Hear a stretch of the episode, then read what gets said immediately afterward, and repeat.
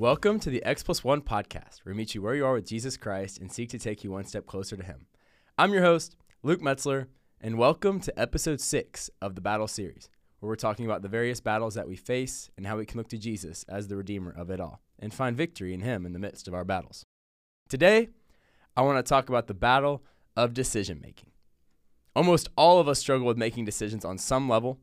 It may be the most minute of things, like where to eat dinner, or the grandest of things, like what vocation to pursue or what person to ask out. In all things, our decision making reveals our trust and also our priorities. The area of life where you struggle the most in making decisions is the area of your life where you trust God the least. So today I want to talk about that trust. Where do you trust God the least, and how can we trust Him more so that the decision making becomes all that much easier? How can we rest in His providence and live free of our conscience when it comes to decision making?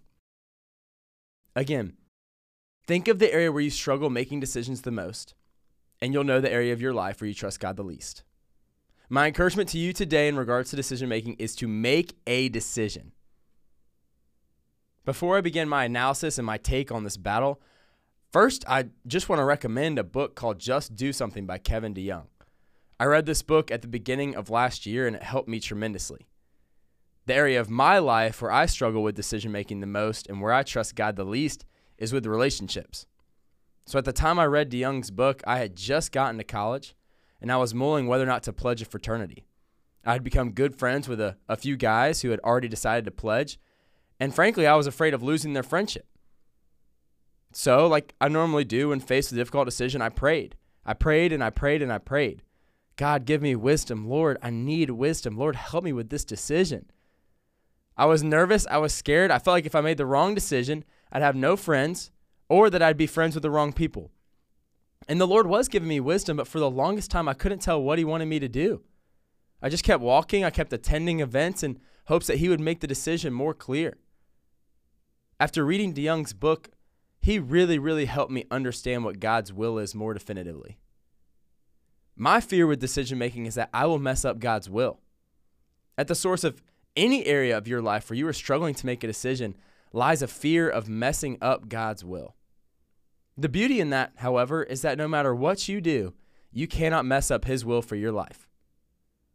And DeYoung makes God's will very, very clear. He says, It is to love Him with our whole hearts, to obey His word, and after that, to do what we desire. I believe we overcomplicate God's will. And in doing so, we overcomplicate decision making. So today, to encourage you in your battle with decision making, I want to be as concise and as simple as possible. So, how do we discern the will of God? How do we make the right decision? Romans chapter 12, verses 1 and 2 says, I appeal to you, therefore, brothers, by the mercies of God, to present your bodies as a living sacrifice, holy and acceptable to God, which is your spiritual worship. Do not be conformed to the pattern of this world, but be transformed by the renewal of your mind, that by testing you may discern what is the will of God, what is good and acceptable and perfect. In these verses, in verse 2, Paul is saying that as we are transformed by the renewing of our mind, we can discern the will of God, which is good, it's acceptable, it's perfect. And the ability to discern the will of God starts with the mind renewal. And the beginning of mind renewal starts in verse 1, where Paul says we ought to present our bodies as a living sacrifice to the Lord. If you are living out your life with the mindset of Jesus in Philippians chapter 2, where you are day in and day out emptying yourself for the sake of Christ, you are offering up your life as a living sacrifice to Him. And when you are doing that, you are living in fear or reverence to the Lord, which is described as the beginning of all wisdom and knowledge in Proverbs chapter 9, verse 10. Now, to simplify all that, when we offer up ourselves as living sacrifices to the one true God, where our whole lives are Christ, and we seek to bring Him glory in all that we do, our minds are being renewed and we begin to think about what God thinks about. We begin to care about what God cares about. In other words, we begin to think and we begin to care about what matters.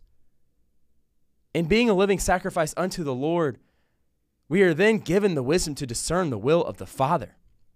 So if you're wondering how to discern God's will right now, uncertain of a decision you need to make and believing you may lack the wisdom to make it, Take the focus off of yourself and seek to live as a living sacrifice unto the Lord, and He will give you the wisdom to discern His will.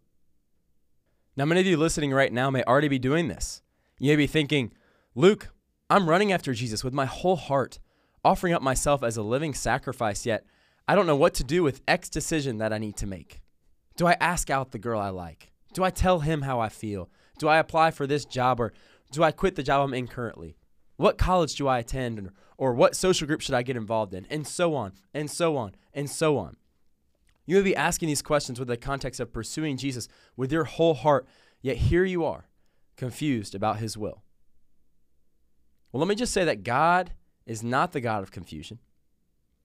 And in pursuing Jesus with our whole hearts, offering up our lives as living sacrifices to Him, and having our minds renewed to think like He thinks, our desires become more like His.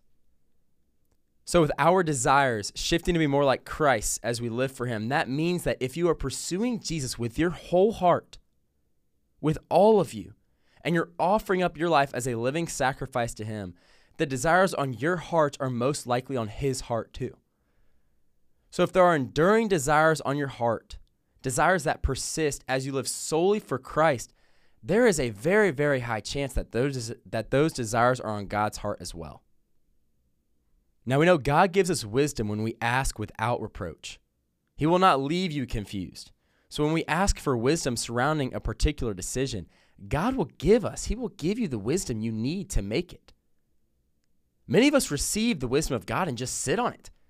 We don't do anything with it.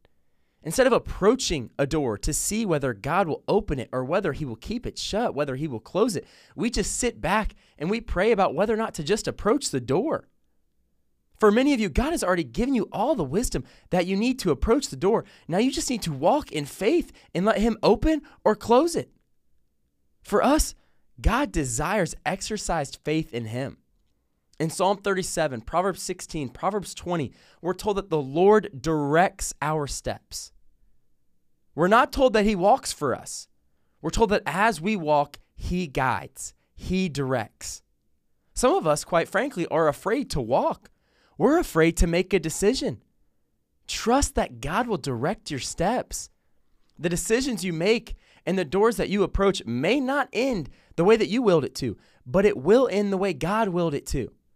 And isn't that what we want? God's will to be done and not our own? Make a decision. Approach the decision making doors of your life and let God open the ones He wants you to walk through and let Him close the ones that He doesn't. Don't just sit back and continue to pray for the wisdom to approach the door. God wants us to walk.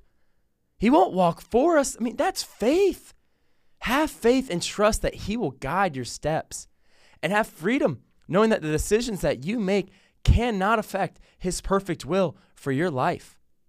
Make a decision. Now, I don't desire my words today to be perceived as us needing to make more reckless decision making. That's not what I mean. Be prudent in prayer. Be cautious. Be steadfast. Take everything to the Lord. Keep walking. At some point, and maybe you're at this point, maybe you're not. At some point, God will give you all the wisdom you need to make a decision. And you will not receive fullness of clarity until you make the decision based on the wisdom that God has given you. I personally, I've really tried to simplify my decision making process recently to just these two questions Will this honor God? In other words, does this decision that I'm making align with Scripture? Because God will not give anyone, He won't give me wisdom that tells me to do anything that goes against His word. He won't give you wisdom that tells you to do anything that goes against what Scripture says. And then, secondly, I ask myself, will this decision make it easier for me to further His kingdom? Will it provide peace? This one's a really big one for me because I think a lot of us don't have peace over certain circumstances in our life, and I haven't either. But we do know that God keeps in perfect peace those whose minds are stayed on Him. So I've based a lot more of my decisions on whether or not they will give me peace. Because sometimes I've had desires that I wasn't sure if it was from the Lord or if it was of the flesh. And so metaphorically, I just sat on my hands with them. And those desires persisted. So I went forth and I approached those doors And I've seen God give me answers and guide my steps with my acts of faith. He has given me peace, He has given me clarity. With the fraternity, these are the questions that I asked. And God gave me the wisdom that I needed to make the decision, which was ultimately not to pledge. I felt like He gave me enough wisdom to know that I could further His kingdom more effectively if I were not in a fraternity. So I didn't pledge. But He didn't give me fullness of clarity until I acted on the wisdom that He gave me. Man, as, as wonderful as it would be to ask God for wisdom surrounding a particular decision and He just sends an angel to you telling you exactly what to do, it doesn't happen that way for us. He doesn't send clarity when we ask for wisdom, He gives us wisdom. Many of us live as if wisdom and clarity are the same things when in reality they are not at all. They are two different things. Wisdom and clarity are two different things. Wisdom is the ability to distinguish, whereas clarity is the receiving of the distinguished. You can't receive clarity without first acting on the wisdom in which you've been given. If you're looking for clarity surrounding some decision that is on your heart, you will not receive it until you act on the wisdom that God has given you. The wisdom that God freely gives without reproach to those who ask and do not doubt. If you want clarity, walk in wisdom. Walk. Make a decision. Again, God promises to direct our steps, but not to make them for us.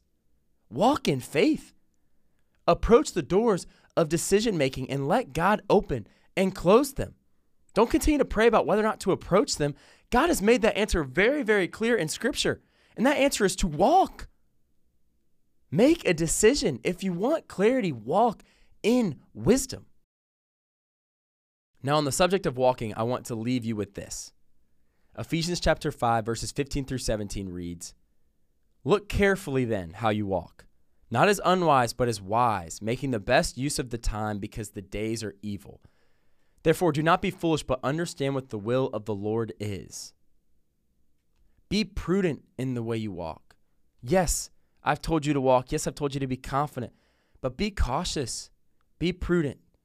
There is a difference between confidence and recklessness.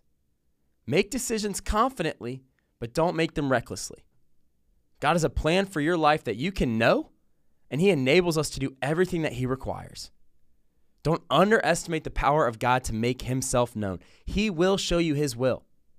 He will give you the wisdom. He will give you all the wisdom you need to make all decisions and to walk in faith. Proverbs 16:9 says, "The heart of man plans his way, but the Lord establishes his steps." And Proverbs 16:33 says, "The lot is cast into the lap, but its every decision is from the Lord." So from the big decisions that have been heavy on your heart to the little random, seemingly unimportant decisions like casting lots, they all fall under God's providence. Your every decision is being directed by the Lord, and you and I need to trust that his direction and plan is best. Remember, the area of your life where you struggle the most in making decisions is the area of your life where you trust God the least. Make a decision, walk, and walk confidently, knowing that Christ is guiding you. Like a lamp to your feet, He is showing you where to go. Follow Him, follow Christ, make a decision. I hope these words today can help you in your decision making. I hope you leave encouraged and more confident knowing that God truly does have a has a perfect plan for your life, a perfect plan, a perfect will, and you need to just walk. Just walk. It's that simple. Don't overcomplicate it. Just keep walking. I love you guys. God bless.